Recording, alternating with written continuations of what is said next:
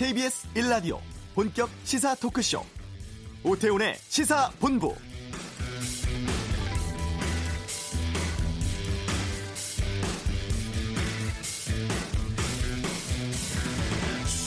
청취자 여러분 안녕하세요.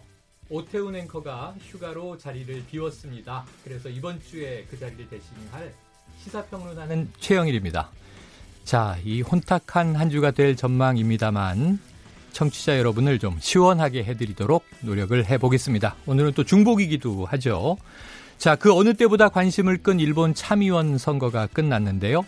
이 아베가 이끄는 자민당은 과반을 넘겨서 승리를 하긴 했지만 이게 또 압승이라고 보기는 어렵습니다. 개헌을 지지하는 정당 의석을 다 모아도 개헌 발의선인 3분의 2에는 모자라는 다소 미묘한 상황이 연출이 됐습니다.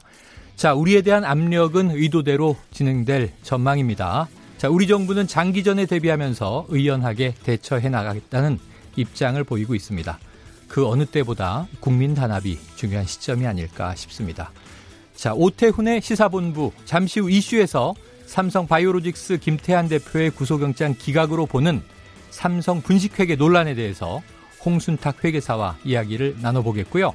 또 2부 정치 구말리에서는요. 박형준 전 국회 사무총장과 함께 하겠습니다. 이어지는 외교전쟁, 일본 참의원 선거 결과가 일본의 수출 제한 조치에 어떤 영향을 미치게 될지 알아보겠습니다. 자, 시사본부는 유튜브에서 일라디오 혹은 시사본부를 검색하시면 영상으로도 확인하실 수 있습니다.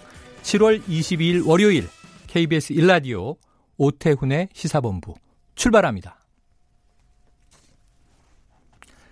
네, 이 시간 가장 핫하고 중요한 뉴스를 정리해드리는 방금 뉴스 시간으로 시작하겠는데요. 자, KBS 보도국의 김기화 기자 나오셨습니다. 김 기자님, 어서 오세요. 안녕하세요. 네, KBS에서 가장 재미있는 기자로 제가 알고 있습니다. 그렇습니다. 네, 웃음이 소탈하시네요. 사실입니다. 자, 뉴스는 무겁습니다. 이른바 네. 사법농단 혐의로 구속 기소된 양승태 전 대법원장. 오늘 법원이 직권으로 보석을 결정했군요. 이게 무슨 얘기입니까? 그렇습니다. 이게 방금 결정된 건데요. 네. 서울중앙지법 형사 35부가 양전 대법원장을 직권 보석으로 석방한다라고 했는데요. 네. 이게 이제 지난 1월에 직권남용 등 혐의로 구속되지 않았습니까? 그랬죠. 지금 179일 만인데요. 어. 양전 대법원장의 1심 구속 기한이 그러니까 재판하는 동안 구속을 해놔야 되는데 네. 다음 달 11일에 끝나거든요. 아. 근데 재판이 엄청 길어졌습니다. 늘어져가지고 네. 그때까지 재판을 끝낼 수 없다. 음. 그래서 직권 보석으로 석방하겠다라는 결정입니다.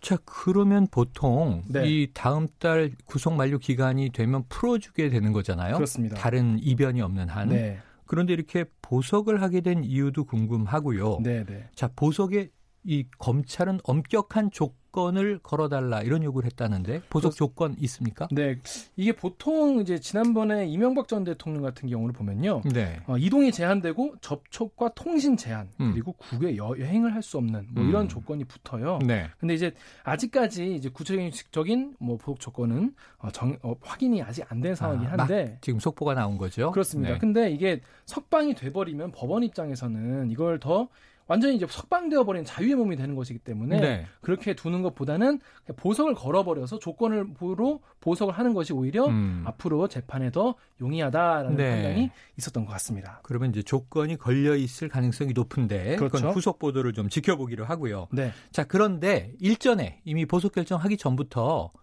양승태 전 대법원장 측 변호인이 우리는 보석을 거부할 수도 있다. 네. 이런 취지의 발언을 했다는데 그렇습니다. 거부할 것 같습니까? 이게 지금 아까도 말씀드렸다시피 구속 기한이 사실 3주밖에 안 남았거든요. 한 뭐 3주, 아니 20일이 채 남지 않은. 그렇습니다. 그렇기 때문에 굳이 지금 그런 조건이 걸린 보석을 받느니 네. 그냥 3주 동안 더 감옥에 있다가 복역을 하다가 예, 있다가 나가는 것이 네. 오히려 유리하다 이런 판단을 할 수 있는데요. 그래서 음. 아예 보석금을 납입하지 않거나 네. 아니면 직권 보석 결정에 대해서 항고하는 등의 방법으로 어허. 이를 거부할 수도 있습니다. 어 그래요. 그런데 이 전직 사법부 수장이 그렇죠. 또 법원의 이런 결정을 또 거부하는 것 자체가 또 네. 비판에 어, 오를 수도 있을 것 같다 이런 얘기도 있습니다. 그래 보입니다. 자 오늘 일단 이제 그럼 구치소 밖으로 나오는지 아닌지를 확인하면 네. 이제 알 수 있겠군요. 자, 이 국회 넘어가 보겠습니다. KBS에서 아주 가까운데요. 네. 여의도 국회 정상화된 지 얼마 안 된 기억인데 네. 이게 아직 제대로 돌아가는 게 없는 것 아닌가 싶은데 지난주에 추경안도 처리가 안 됐지 않습니까? 그렇습니다. 여야 간에 지금 거의 지금 싸움이 계속 기어지고 있어요. 그러게요. 그래서 저 제대로 지금 법안 처리가 안 되는 상황인데 일단 오늘 또 국회의장 주재로 3당 원내대표 회동을 가졌는데 네. 이번에도 상황이 전혀 달라지지 않았습니다. 어허. 입장은 그대로입니다. 조건 없는 추경 처리하자 민주당 그리고 네. 북한 선박 국정조사 아니면 국방부 장관 해임 건의안을 같이 추경안과 처리하자 네. 이런 야당 이게 계속 이어지고 있습니다. 음, 싸우고 있다.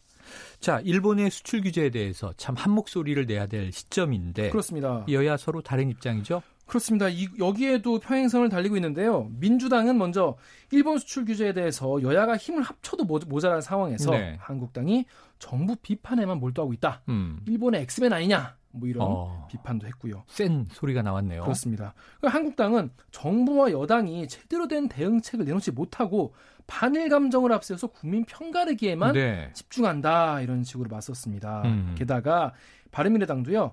여당이 강경 발언으로 야당 너무 자극하는 것 아니냐 음. 이렇게 비판에 합사하고 있는 이런 상황입니다. 네, 김 기자님 생각엔 어느 쪽 얘기가 더 맞아요? 저는 일단 외부에 적이 있으면 네. 좀 힘을 모아야 되지 않나 이런 아, 생각을 개인적으로 하는데요. 그래요. 예. 소신 있는 기자 김 기자입니다. 자 이게 오래된 뉴스인데 지금 나오네요. 프로야구 경기장에서 네네. 선거 유세를 해서 공직선거법 위반 혐의로 고발이 됐던 자유한국당 황교안 대표. 여기 제 기억엔 4.3 재보선 때잖아요. 그렇습니다. 자 검찰이 무혐의 처분을 내렸군요. 네, 결국 이게 검찰선에서 그냥 이제 깨끗하게 처리가 돼버린 거예요. 음. 시민단체가 원래 이거를 공직선거법 위반 혐의로 고발을 했거든요. 네. 이거를 각하 처분한 겁니다 검찰이. 음. 그래서 경 근데 이거에 대해서 경남 FC 같은 경우에는 이, 처, 이 제재를 받았어요.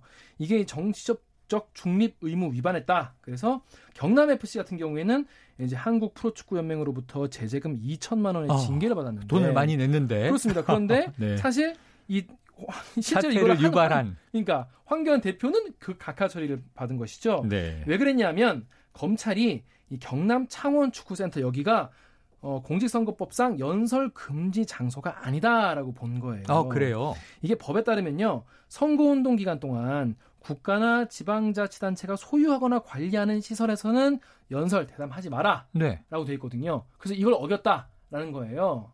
그렇게 시민단체가 고발한 거예요. 음. 근데 검찰은 뭐라고 봤냐면 공원이나 운동장 같이 다수가 왕래하는 장소는 네. 예외로 두고 있거든요. 그래요. 근데 검찰이 여기를 이 창원 축구센터가 이 공개된 왕래하는 장소다라고 본 겁니다. 어, 그럼 앞으로는 막 들어가도 되는 겁니까? 이, 이거를 또 약간 그렇게 악용할 호주도 있긴 한데 네네. 앞으로 좀 지켜봐야 될 것 같습니다. 내년 총선 어떻게 네. 될지 걱정이네요. 맞습니다. 자, 일본 참의원 선거에서 연립 여당, 자민당과 공명당인데 네. 과반 확보 소식이 나왔습니다. 자, 어떤 의미가 있습니까? 일단 아까도 말씀하신 것처럼 개헌 할 수 있냐 없냐 이제 보통 국가 네. 전쟁을 할 수 있는 나라가 되는 게 이제 야베의 꿈 아니겠습니까? 음. 근데 그거를 이제 보통 국가로 만드는 개헌이 걸려 있어서 그런데 일본 참의원 선거에서 자민당이 57석, 공명당 14석으로 연립 여당이 71석을 얻었습니다. 그래서 네. 기존 기존에 있던 석 70석 합치면 141석입니다. 음. 이게 과반은 훨씬 넘어요. 네. 과반이 120, 123석이거든요. 네. 그런데 개헌안은 좀 힘들 것 같습니다. 아, 개헌은 3분의 1을 해야 되니까. 그렇습니다. 3분의 2면은 164석이거든요. 네. 164석인데 뭐 이거를 뭐 야당 의원들 뭐 자기 편인 사람들 다 모아도 160밖에 안 되기 때문에 애매한 그래요. 상황입니다. 최근에 이 수출 규제 아베 총리가 참의원 선거를 앞두고 한국 때리기를 해서 좀 지지층 결집을 이제 모색한 거 아니냐 이런 이제 분석들이 많았는데 네. 자 아베 총리 그럼 이제 참의원 선거 끝났는데 우리에 대해서 어떻게 나올 것 같습니까? 아, 계속 이런 강경한 입장을 좀 이어갈 것 같아요. 네. 오늘 그 어제 그 개표강 방송에 출연을 했는데 거기서 한국의 정상회담을 요청할 생각이 있냐라는 질문을 음. 기자가 했어요. 그랬더니 한국이 청구권 협정 위반 상황에 대한 제대로 된 답변을 가져오지 않으면 건설적 논의가 안 될 것이다 이렇게 얘기를 했습니다. 네. 이에 대해서 오늘 청와대에서 아주 오전 브리핑이 있었습니다. 네. 그래서 입장을 밝혔는데요. 청와대 고민정 대변인이 이 지금까지 그러면 한국 정부가 제대로 된 답변을 안 했다는 얘기냐? 예. 그렇지 않다. 우리는 제대로 된 답변을 해왔다. 최소한의 선을 지키면서 양국 관계를 이어가자라고 청와대가 입장을 내놨습니다. 그래요. 자, 오는 24일 또 지켜봐야 되겠습니다. 왜냐하면 네. 백색 국가 이 지정. 명단 예. 화이트리스트에서 우리를 과연 진짜 제외할 것인지 거기에 따라서 이제 우리의 확전 양상이 결정되게 될 것 같은데요. 네. 현명한 결정을 내리기를 기대해 보죠. 네. 자, 오늘 뭐 이 또 굉장히 이제 여러 가지 소식이 있는데 시간이 다 됐습니다. 지금까지 김기화 기자였습니다. 고맙습니다. 고맙습니다. 네, 이어서 이 시각 교통 정보 알아보겠습니다. 교통정보센터의 공인혜 리포터 연결해 보죠. 네, 이 시각 교통정보입니다. 삼복더위 속 불쾌지수까지 높지만 오늘도 마음의 여유를 가지고 안전운전을 부탁드립니다. 또 졸음 예방을 위해서는요, 에어컨을 20도에서 23도 유지하시는 것이 좋습니다. 경부고속도로 부산 쪽인데요. 작업 때문에 막히던 구간에서 사고까지 있었습니다. 이 천안 분기점 부근의 사고는 모두 정리됐지만 목천 부근에서는 지금도 3차로와 갓길을 차단하고 작업을 하고 있기 때문에 천안 분기점부터 목천 쪽으로 6km 구간이 정체고요. 중부 내륙고속도로는 감곡 부근의 작업으로 양방향이 정체입니다. 특히 창원 방향 여주 분기점에서 감곡 쪽으로 8km 구간에서 정체가 극심하니 미리 우회하시는 것이 좋겠고요. 반대 양평 쪽은 문경세제 나들목부터 2km 구간, 또 감곡 부근 4km 구간에서 작업 여파를 받고 있습니다. 또 서울 시내 올림픽대로 공항 방향으로도 반포대교 부근 4차로 막고 작업을 하고 있기 때문에 성수대교부터 정체가 극심 합니다. KBS 교통정보센터였습니다.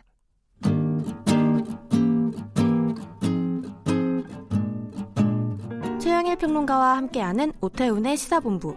여러분의 참여로 더욱 풍성해집니다. 방송에 참여하고 싶으신 분은 문자 9730번으로 의견 보내주세요. 짧은 문자는 50원, 긴 문자는 100원의 정보 이용료가 붙습니다. 애플리케이션 콩과 마이케이는 무료고요. 시사본부는 팟캐스트와 콩, KBS 홈페이지를 통해 언제나 다시 들으실 수 있습니다. 많은 참여 부탁드려요. 네, 많은 참여 부탁드려요. 아유, 굉장히 정감 있는 목소리였습니다. 자, 이게 지난 토요일 새벽 있었던 일이죠. 삼성 바이오로직스 김태한 대표에게 청구됐던 구속영장이 기각이 됐습니다. 법원은 혐의에 다툼의 여지가 있고 이미 많은 증거가 수집되었기 때문에 구속이 어렵다. 이런 입장을 밝혔는데요. 자, 앞으로 이 삼바 사태 어떻게 진행이 될 것인가? 참여연대 경제금융센터 실행위원으로 활동하고 계신 홍순탁 회계사를 연결해서 한번 의견 들어보겠습니다. 홍 회계사님, 안녕하세요. 네, 안녕하세요. 네, 자, 이 김태한 삼성 바이오로직스 대표, 또 뭐 CFO죠, 재무이사, 김모 전무, 담당 상무, 3명 구속영장 모두 기각됐는데요. 어떻게 보셨습니까? 네, 저는 이제 이 문제와 관련돼서 제일 중요한 것은 그 분식회계 핵심 사안이 인정 시인됐다. 이게 제일 중요한 것 같은데요. 네. 정확히 말하면 번복된 겁니다. 음. 그 사실 분식회계는 굉장히 중대한 범죄잖아요. 네, 그렇죠. 장부를 자기 마음대로 작성하는 것이 가능하고 네. 처벌이 밀면 어, 느 누구도 장부를 믿고 거래할 수 없는 거니까요. 음. 근데 그걸 발현의견 절차를 저희가 어, 금감원, 뭐 감리위, 증선위까지 해서 1년 8개월 동안 한 거거든요. 네. 근데 거기에서 삼성 바이오로직스 그리고 김태한 사장의 핵심 진술이 허위였다는 게 밝혀진 거거든요. 그래요. 이 그 검찰의 고발된 회계 본식이 두 건입니다. 하나는 2014년에 콜옵션 공시가 고의적으로 누락했다. 네. 이에 대한 삼성의 유일한 변명이 감사인에게 합작 계약서 제공했다. 음. 우리는 숨긴 적 없다. 회계법인이 다 읽어보고 굳이 공시할 필요가 없, 없다고 해서 안 한 거다. 음. 그런데 이번에 뭘 인정했냐면 숨긴 거 맞다라고 그래요. 인정했거든요. 또 나머지 하나는 2015년에 지배력 상실하면서 4조 5천억 이익 잡은 거 이거 가능하려면 네. 2014년에는 에피스 가치가 매우 낮고 콜옵션 평가가 불가능해야 되거든요. 네. 삼성 바이오로직스가 증선위에서 어떻게 했냐면 조작된 신평사 보고서 제시하면서 어, 2014년까지 콜옵션 평가 불가능했다. 이렇게 끝까지 주장하다가 음. 이번에 진술을 또 번복했습니다. 네. 평가가 가능했다. 콜옵션 가치 있었다. 그러면 2015년 지배력 상실 회계 처리도 하면 안 되는 거거든요. 음. 그러니까 이게 보면 어, 회계 분식의 두 가지 사안에 대해서 삼성바이오 그리고 김태환 사장의 핵심 진술이 허위였다는 게 드러났거든요. 그냥 인정한 수준이 음. 아니라 1년 8개월 동안 거짓말하다가 빼도 박도 못하는 증거들이 나오는데 나오니까 진술 번복해서 인정한 건데요. 이보다 더한 증거 인멸 시도가 있을까 싶어서 저는 사실 법원의 판단을 좀 이해하기 좀 어렵습니다. 어, 아니 그러니까 지금 회계사님 말씀드리니까 전 더 혼란스러운데 회계사님이 지금 뭐 변호사, 법률가는 아니시지만 구속영장 네. 실질심사는 이게 첫 번째로 나오는 게 이 사안의 중대성 또 네. 범죄 혐의의 입증 여부인데 회계사님 말씀대로라면 오히려 기존에 부인하던 것보다 범죄 혐의가 인정돼 버린 셈인데 왜 법원은 혐의의 다툼의 여지가 있고 이 구속을 기각하게 된 건지 더 좀 전 혼란스러운데요. 근데 그 영장 기각 사유도 사실 좀 모순되는데요. 네. 다툼의 여지가 있으면서 증거는 수집되었다. 네, 맞아요. 그렇게 이야기를 했죠. 근데 증거가 수집되었으면 다툼의 여지가 없는 거고, 음.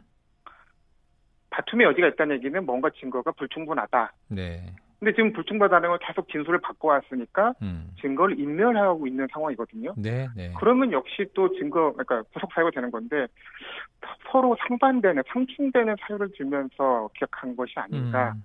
뭐 그런 생각도 듭니다. 네, 그 부분은 또 여러 가지로 따지는데 아마 혐의의 법리적 다툼의 여지가 있고 이렇게 했으면 또 이제 법정에서는 유무죄를 다툴 여지가 있고 이 증거는 수집됐으니까 뭐 증거 인멸 우려는 없다 이렇게 또 분리해서 얘기할 수도 있겠죠. 자, 이 회계사님. 이 한번 현안으로 네. 깊이 들어가 보죠. 이 김태한 네. 대표가 영장 실질 심사 과정에서 자, 자본 잠식을 막기 위해 불가피하게 회계 기준을 변경한 것으로 기업의 실질 가치는 변화가 없는 회계 기법상의 문제다. 이렇게 이제 변명을 했다고 하고요. 그리고 또 덧붙여서 본인은 회계 전문가가 아니기 때문에 그런 결정에 관여한 바도 없다. 아까 말씀하신 대로 회계법인의 이야기를 했고 이 회계법인의 조언을 따른 것이다라는 취지 얘기를 해왔다고 하셨잖아요. 네. 이 김태한 대표의 항변 전문가로서 어떻게 보십니까? 일단 앞부분부터 말씀드려 보면 저는 이분이 기업 경영자가 맞나 이런 생각이 좀 드는데요. 네. 이런 인식을 가지고 계신 분이 어떻게 CEO를 하실, 수, 수가 있을까 네, 생각이 드는데 국내 대기업에 그 우리가 일상생활 전발하는 저, 그 규율하는 법이 있듯이 사실 그 장부를 작성하는 어, 적용되는 공통의 기준, 이 회계 기준이거든요. 네. 근데 그 회계 기준이 때로는 특정 기업에 불리할 수도 있습니다. 음. 그런데 나머지 기업은 다 그 불리한 기준 준수하면서 사업하거든요. 음. 내가 판단하기에 나한테 이 회계 기준이 불리하면 나만 준수하지 않겠다. 이런 인식을 가지신 분이 기업을 경영하면 안 된다는 생각이 들고요. 네. 지금 설명을 보면, 그러니까 삼성의 설명을 보면 회사의 실질은 나쁘지 않은데 회계 기준의 회계 기준이 우리한테 우리 회사한테 불리하니까 장부 모양이 안 좋아진다. 네네. 근데 그러면 일반적인 기업들은 어떻게 하냐면요. 음. 그냥 있는 그대로 시장에 설명합니다. 네네. 실질은 문제가 없다. 근데 장부가 어. 좀 이상할 뿐이다. 다른 기업은 다 그렇게 행동하고요. 네. 혹시 그래 상장을 못한다. 그럼 상장을 미뤄야죠. 음. 특권을 받을 이유가 없는 거고요. 네. 자금 조달이 좀 어려워진다. 그러면 대주주가 더 내사라도 해결하죠. 네. 그러니까 다들 그런 식으로 어려움을 헤쳐나가고 있는데 음. 공통의 기준을 적용받고 그 전제하에서 어려움이 생기나 생겨나가면 헤쳐나가는데 삼성바이오만 회계 분식을 해서라도 그 어려움을 헤쳐나가겠다. 이런 것은 저는 납득이 되지 않습니다. 그래요. 자, 회계사로서 납득하기 어렵다. 뭐 쉽게 지금 말씀하신 걸 제가 이해한 선에서는 어쨌든 이게 이 어거지로 조작을 해서라도 장부를 이쁘게 만들어서 내보내려고 작품을 만든 것 같은데 문제는 그것이 이제 회계라고 하는 것은 데이터니까 실제 흐름이어야 되는데 투명하지 않았다. 이게 좀 심각한 문제로 느껴지네요. 잘, 그래서 자기 자본식을 막으려면 이것밖에 방법이 없었다는 음. 얘기를 한 셈인데요. 네네. 사실은 그게 가중처벌 받는 분식회계입니다. 아, 가중처벌을 받는 그런 분식회계예요.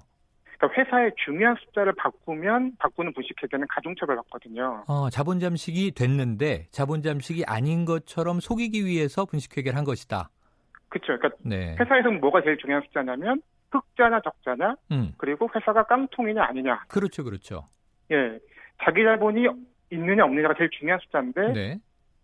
자기 자본 잠식이 맞는데 정상적으로 음. 하면 1억을 바꾸기 위해서 분식회계를 하면 사실 가중처벌 받는 분식회계입니다. 네, 그래요. 이거를 변명이라고 한 것 자체는 좀 저도 사실 좀 놀라운 일인 것 같습니다. 네. 자, 그리고요. 이 검찰이 이전에 이미 김태한 대표에 대해서 구속영장 청구했다가 기각된 적이 있잖아요.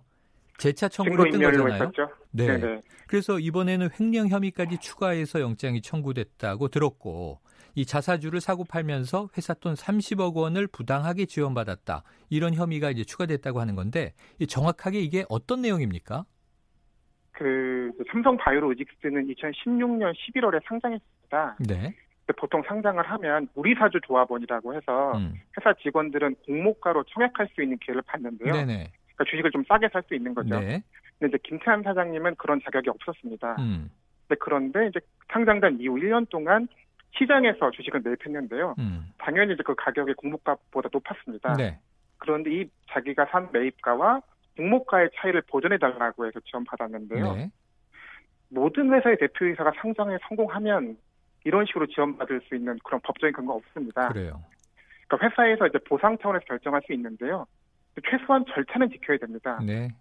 대표이사가 자기 성과 보고서를 혼자 결정해서 지급하면 안 되는 거잖아요. 음. 이 사회 주주총회 의결도 거치고 구체적으로 공시도 할 필요가 있습니다. 그런데 그런 거 없이 진행한 것으로 보입니다. 네. 자, 지금 청취자 여러분께서는요, KBS 제일라디오 오태훈의 시사본부 이번 주를 함께하는 저는 최영일입니다. 삼성 바이오로직스 김태한 대표의 구속영장 청구 기각과 향후 수사 전망 이야기를 참여연대의 경제금융센터 실행위원 홍순탁 회계사와 지금 나눠보고 있습니다. 자, 이 홍 회계사님, 이 김태한 대표는 혐의를 계속해서 부인해 왔다고 치자고요. 재무담당 김모 전무 분식회계 혐의를 인정했다고 하는데 구속영장은 왜 기각된 걸까요? 네, 정확히 보면 그 두 명 다 김태한 대표 그리고 재무담당 김모 전무 모두 분식회계 관련돼서 그동안 증선위에서 했던 진술을 번복한 건 맞는데요. 네. 분식회계를 인정한 거죠. 차이가 있다고 하면 김태한 대표는 회계적인 문제라 이제 재무 담당 기사 김전무가 알아서 한 거다. 음. 나는 그때는 가능한 방안, 그러니까 문제 없는 방안이라고 보고받았다. 네. 이렇게 떠넘기고 있고요. 어, 김전무는 그 방안들의 문제점, 회계적인 문제점 이런 것들을 다 보고했고 네. 그 당시 김태현 대표가 승인했는데 지금 떠넘기는 거다. 그래서 사실 인정한 사실은 비슷하고 비슷한데 책임 소재 가지고 지금 두 분이 떠넘기는 상황이라고 보여집니다. 그래요. 자, 이 어쨌든 우리가 흔히 구속영장이 기각되면 수사 동력이 떨어졌다 이런 표현을 많이 쓰는데요. 자, 이 검찰은 추가 수사를 벌여서 구속영장을 다시 청구하는 방안을 검토하겠다 이런 입장으로 지금 보도되고 있습니다. 세 번째가 되는 셈인데요. 자, 김태한 대표의 구속 필요하다고 보십니까? 아, 예. 사실 아까 뭐 앞부분에서 말씀해줬지만 범죄 사실을 인정했고 그것마저 거짓말 해온 것까지 인정됐다고 하면 네. 이게 강, 아주 강력한 증거인멸 증거라서 당연히 구속이 필요하다고 생각이 들고요. 아하. 예. 지금 그러니까 김태현 대표의 주장은 어찌 보면 이렇게 또 볼 수 있을 것 같습니다. 네. 그러니까 재판을 30까지 했는데 그래서 그 재판 과정에서 거짓말도 한개 드러났고 범죄 사실도 다 입증이 됐는데 마지막에 가서 법이 잘못되었다. 기준이 잘못된 거다. 음. 이렇게 주장한 셈이거든요. 마지막에 가서 법이 잘못됐다라고 때를 쓰면 넘어가 주는 게 우리나라 재판부 관행인지 합법 체계인지 사실 좀 의문이 듭니다. 네, 그래요. 청취자분들도 뭐 지금 같은 느낌이신 것 같습니다. 청취자 STEL님, 삼성 이재용 부회장 솔직히 기업 승계를 위해서 바이오로직스 분식회계 하지 않았습니까? 지금이라도 인정하고 거기에 맞게 세금을 냈으면 좋겠네요. 이런 의견을 보내주셨습니다. 자, 한 가지 질문 더 드려보죠. 이 김모 전무의 진술에 따르면요. 콜옵션 평가 과정에서 바이오로직스가 회계법인에 조작된 자료를 보내줬고 회계법인에 이 원하는 수치를 맞춰달라 이렇게 이제 조작을 요구했다는 건데 그러면은 우리 생각에는 회계법인도 이게 법적 책임이 있는 것 아니야 싶은데 회계사님이 어떻습니까? 사실 이게 부끄러운 이야기인데요. 관행입니다. 이런 것들이 아, 회사가 요구하는 대로 잘 맞추어 줘야 회계법인 내에서 인정받고 승진하고요. 네. 반대로 이런 거를 거부하면 능력 없다고 하고 뒤쳐졌습니다. 어허. 근데 이 제 생각에는 이런 관행의 뿌리가 너무 깊기 때문에 우리나라 회계 투명성이 여전히 최하의 수준인 것 같고요. 네. 관행을 끊기 위해서라도 뭐 강력한 처벌이 불가피할 것 같습니다. 어, 관행을 끊기 위해서라도 이 회계법인에도 법적 처벌이 필요하다. 이게 법적 처벌을 받을 수 있는 거겠죠? 네, 뭐 그 뭐 증거 조작에도 뭐 그 동조했고 음. 그래서 뭐 외관법이나 자본시장법 다 적용이 될 것으로 보입니다. 네, 어, 지금 관행이라는 말씀이 제가 소름이 쫙 끼치는데 그러면 삼성 바이오로직스뿐 아니고 이런 관행이 지금도 이 어느 기업인가에서는 벌어지고 있을 수 있는 거네요? 최근에 아시아나에서 네. 그 삼일회계 법인이 회사 요구를 거부해서 음. 어, 큰 이슈가 네, 됐었는데요. 기억납니다. 네. 그 그게 이슈가 될 정도니까요. 어찌 보면 그거는 회계법인이 당연히 할 일을 한 건데 네. 그게 뉴스가 될거 되는 것이 현재 관행 상황인 것 같습니다. 네, 오늘 말씀 여기까지 듣겠습니다. 고맙습니다. 네, 감사합니다. 네, 지금까지 홍순탁 회계사였습니다. 헤드라인 뉴스입니다. 청와대는 일본 강제징용 배상 문제와 관련해 피해자들의 동의와 국민적 수용성이 최우선이라는 원칙에 변함이 없고 앞으로도 변하지 않을 것이라고 밝혔습니다. 문희상 국회의장과 교섭단체 3당 원내대표가 7월 임시국회 소집 여부 등 의사일정 논의를 위해 회동했지만 합의가 불발됐습니다. 지난달 정보통신기술 수출이 반도체, 디스플레이, 휴대전화 등 3대 주력 품목 부진 영향으로 22.4% 줄어들면서 8개월째 감소했습니다. 더불어민주당 이인영 원내대표는 일본 수출 규제에 대한 대응 방안과 관련해 부품 소재의 국산화를 위한 R&D 비용에 대해 과감한 세제 지원이 필요하다고 말했습니다. 국방부는 오늘 미국 측으로부터 아직 호르무즈 해협 파병 요청을 받지는 않았다면서도 호르무즈 해협과 관련한 사항들을 주의 깊게 살펴보고 있다고 밝혔습니다.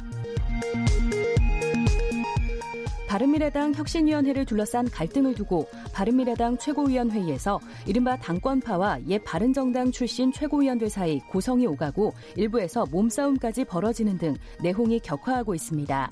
또 혁신안의 최고위 의결을 요구하며 11일째 단식 중인 권선주 혁신위원이 이 과정에서 쓰러져 병원에 실려갔습니다. 지금까지 라디오 정보센터 조진주였습니다.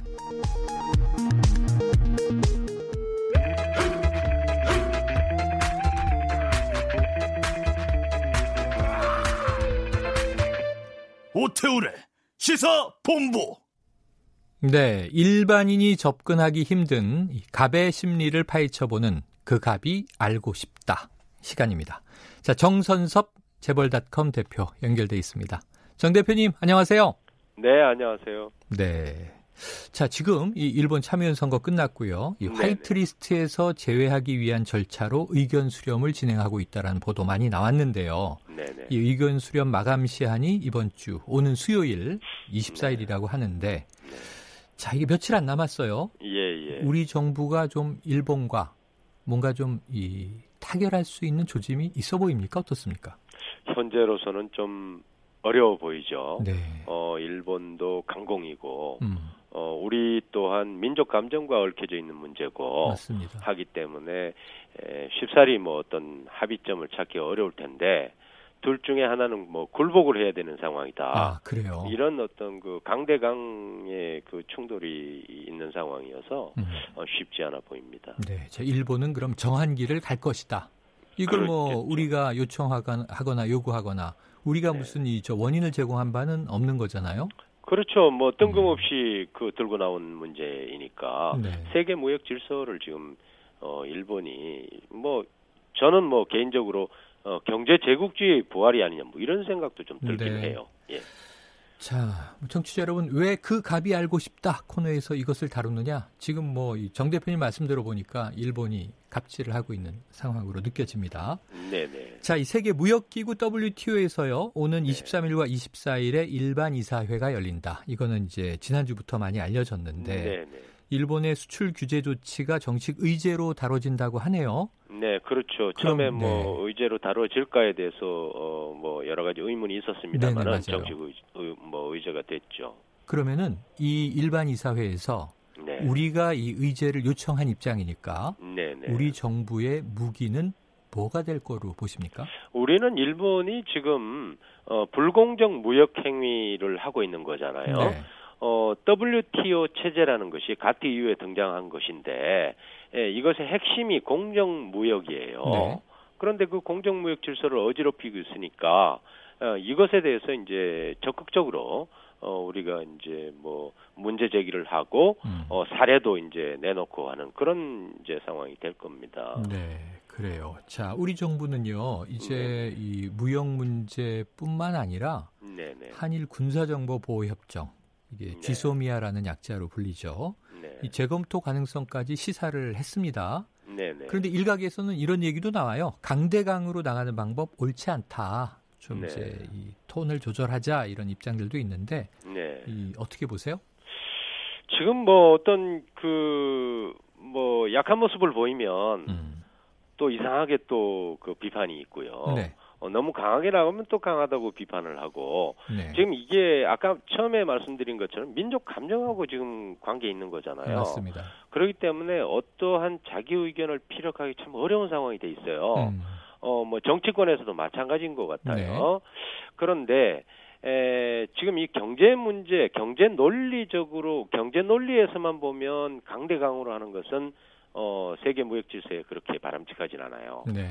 그러나 이 문제가 어, 어떤 어, 국민적 문제이기 때문에 음. 에, 이것은 우리가 쉽게 양보할 수 있는 그런 처지도 아니다는 점에 그 음. 문제 해법이 참 어려운 게 거기에 있는 거예요. 네, 네. 어, 그런데 저는 어, 현재는 지금 일본이 먼저 강하게 나오고 있잖아요. 그렇죠. 그것에 대해서 우리가 어, 물론 뭐 경제적인 약자임은 분명해요. 네. 어, 그러나 어, 우리가 쉽게 예, 그렇게 양보에 먼저 생각하는 네. 어, 그런 전략을 취하는 것은 오히려 어, 나중에 문제가 더 음. 꼬이는 그런 상황이 올 것이다. 네네. 네. 그렇게 봅니다. 지금 뭐 정 대표님 말씀 때문에 처음에는 이게 선거용 한국 때리기 아니냐.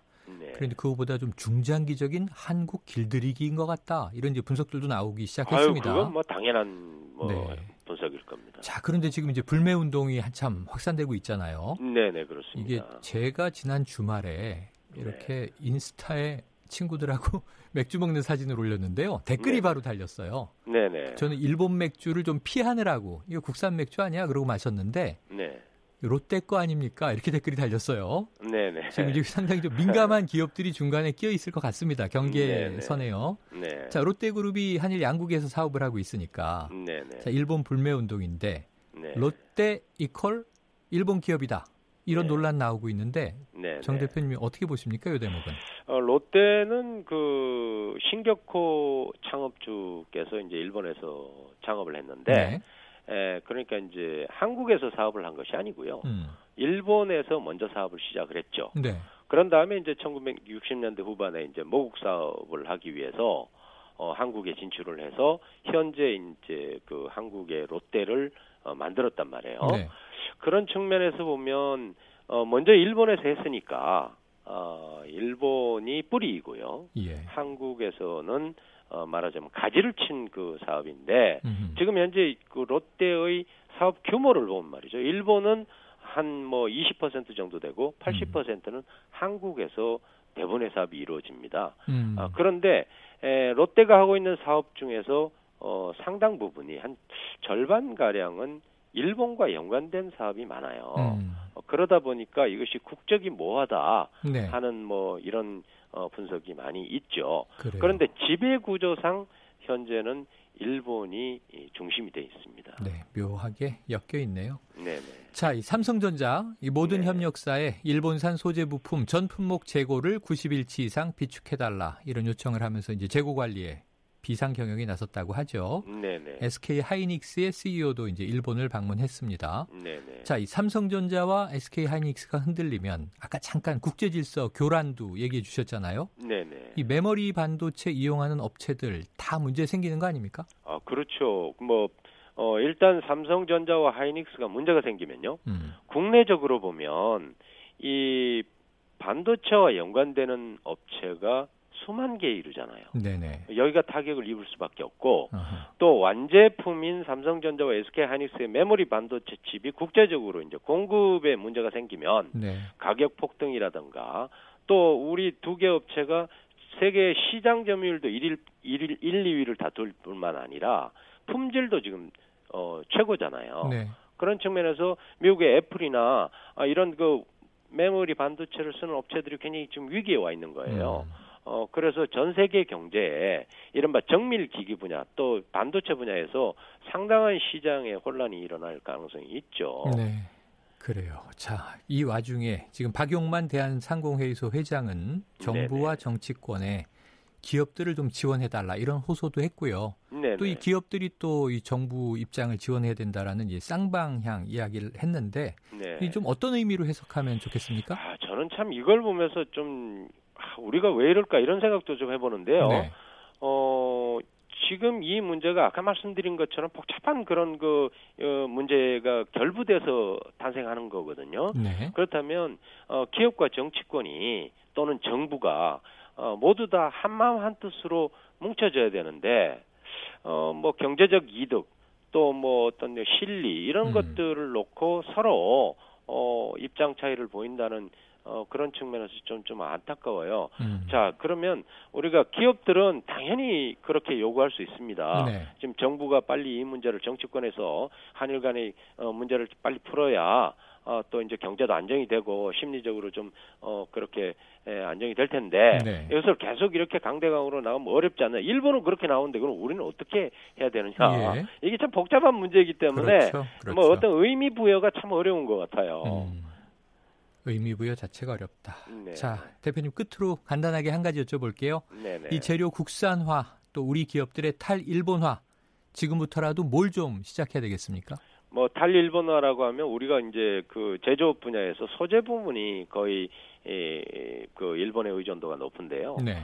어, 지금 뭐 최근에 문제가 되어 있는 불화수소 문제뿐만 아니라 아, 반도체 장비라든가 어, 어떤 정밀 기계라든가 이런 것들이 거의 의존돼 있는데 에, 이런 부분들을 어, 한 수십 년 전에 우리가 네. 어, 뭐 경제가 한창 발전할 때 그걸 뭐 준비를 했어야 되는데 음. 좀 늦은 감은 없지 않습니다만은 아, 지금이라도 정부가 어, 정밀하게 이것을 계획을 세워야 예. 될것 같습니다. 네, 오늘 말씀 고맙습니다. 네, 고맙습니다. 예, 지금까지 정선섭 재벌닷컴 대표였습니다.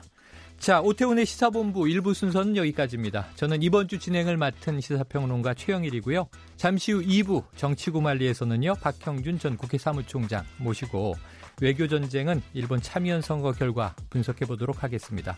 멀리 가지 마시고요. 2부에서 뵙겠습니다.